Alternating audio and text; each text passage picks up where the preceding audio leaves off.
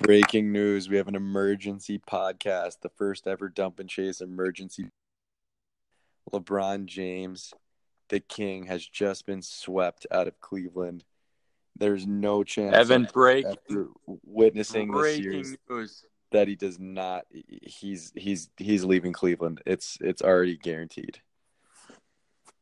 The Uh, news is broken. uh, LeBron James just played his last career game for the Cleveland Cavaliers.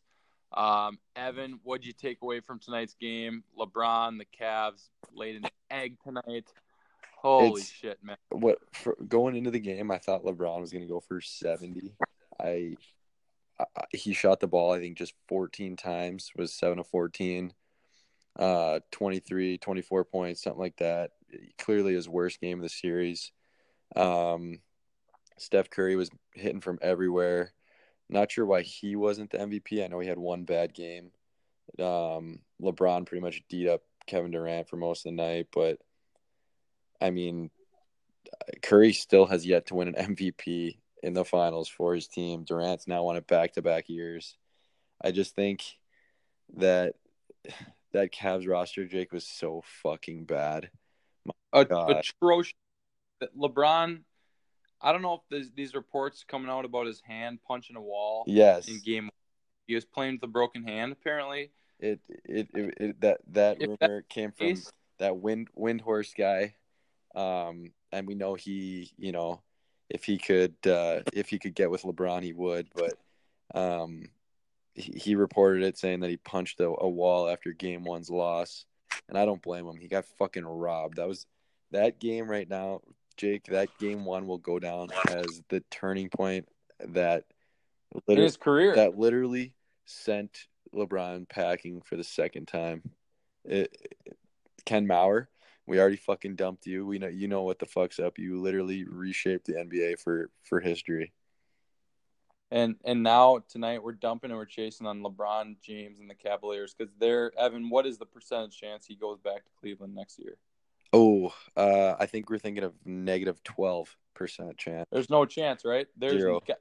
there's no chance unless he's just planting his like if he's there, he's there for life. He's not he's never going Yeah, anywhere else. If he decides to stay Which with is- him, um, the only way I could see him staying is if they were to bring in Kawhi, and that's just not going to fucking happen. Um, we know that. Who? Okay, I'm gonna give I'm gonna give two possible landing spots where I think he ends up next year. Everyone's thinking he's going to Houston. I don't. I don't think he wants to play with two ball handlers like Chris Paul and, and James Harden. I really don't. But I think the two biggest logical one's kind of a dark horse, but I think I could see it happening. But but one of the most obvious is the Lakers. They have room for max cap space for two guys, which could ultimately be Paul George. It could be Kawhi, and it could be LeBron. Um, you know, we're huge LiAngelo Ball podcasters. He's clearly going to get drafted by by the Lakers. Uh, they're going to trade up to get him. So you're going to have Lonzo, LiAngelo, um, possibly, LeBron and Kawhi. possibly LeBron and Kawhi, and basically they're, they're gonna have to bring someone else in or, or, or keep keep someone around. But it's LeBron might be fourth fiddle on that roster. I mean, The, the Ball brothers are a force, and then you mix in Kawhi, Kawhi's- who's unbel- before his injury, he was a best two way best two way basketball player in the league. Um, yeah, the claw is going to be the third option. You got Lonzo one, LiAngelo two, the claw three, and then LeBron's going to be a fourth option in LA. But but Jake, another another you know destination. It could be Oklahoma City. I, I could honestly see Paul George No. Paul George signing, and LeBron signing in Oklahoma City, and it'd be it'd be one of those things like last year. We got the we got the alert that Paul George signed, you know, the day after the Fourth of July or whenever that was with uh with Oklahoma City, and we were all shocked. But I could totally see that happening. The LeBron and Paul George teaming up is probably it's more probable than not. I think this summer, um, whether it's in LA or really. or Oklahoma City. That's that's just my take. What what where do you see him landing? I I, I want to throw.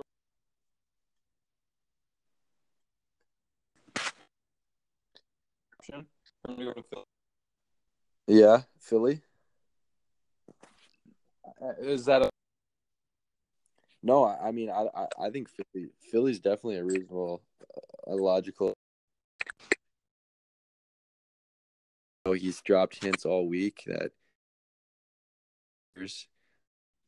he wants to have, you know, and Philly's an, a logical explanation, and, and I mean, so is Boston. But if he signs in Boston, I think Kyrie retires. I think he just flat out retires.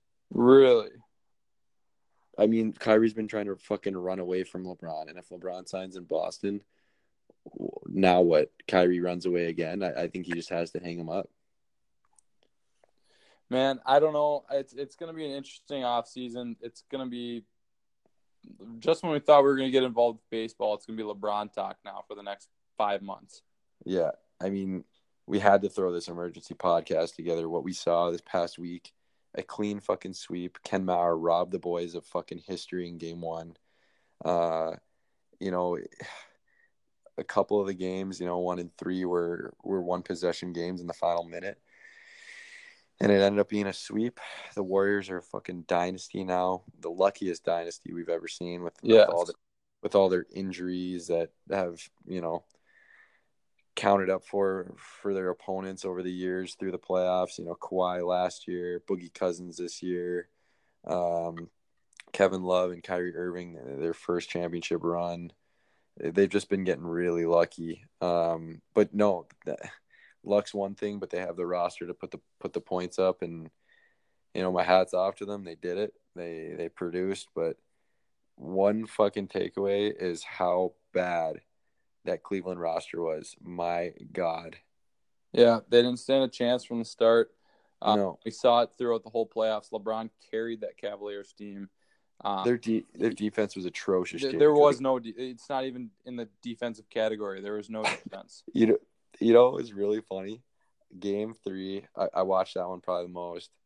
Game one and game three, I watched the most, and the amount of times Kevin Love try, tries to get you know a, a charge called uh, on the opposition, and he just falls down, and the bucket gets missed, and the guy just grabs it, and they just lays it in with Kevin Love laying on his fucking back. it's so it's so comical. It's the softest play I've ever seen, and he does it so much. Yeah, it would, uh, it, it was non-existent, man. And That it was sad. It was honestly how- sad. How many games do you think that roster wins without LeBron? Uh, they don't break 500. No chance. Who's who's running the offense? Five, Who, dude. who would run the offense in that team?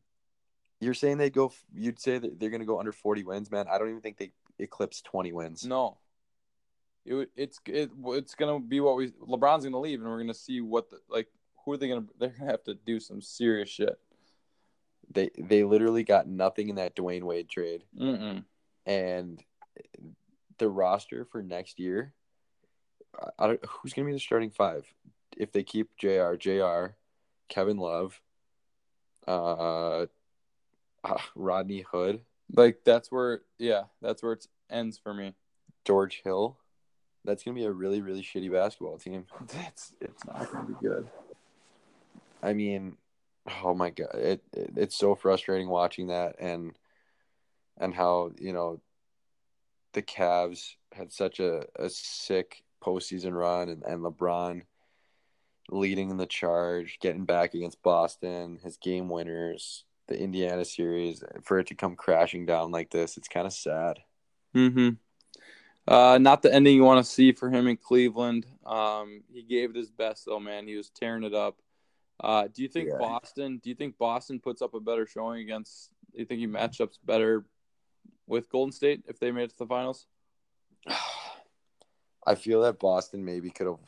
Mm, tough to say, but they're really good defensively at times. I think maybe just because of how good they were at home, I think they maybe could have won a game at home. But I still think it, it was going to be a five game series regardless. I mean, the Cavs, if they win game one, I think it goes at least six. You would have to assume they would have won one of the games at home, thinking like, hey, it's 2 1. We got to win one of these games. It's 1 1 going home. We'll win one, 2 2, send it back. You never know.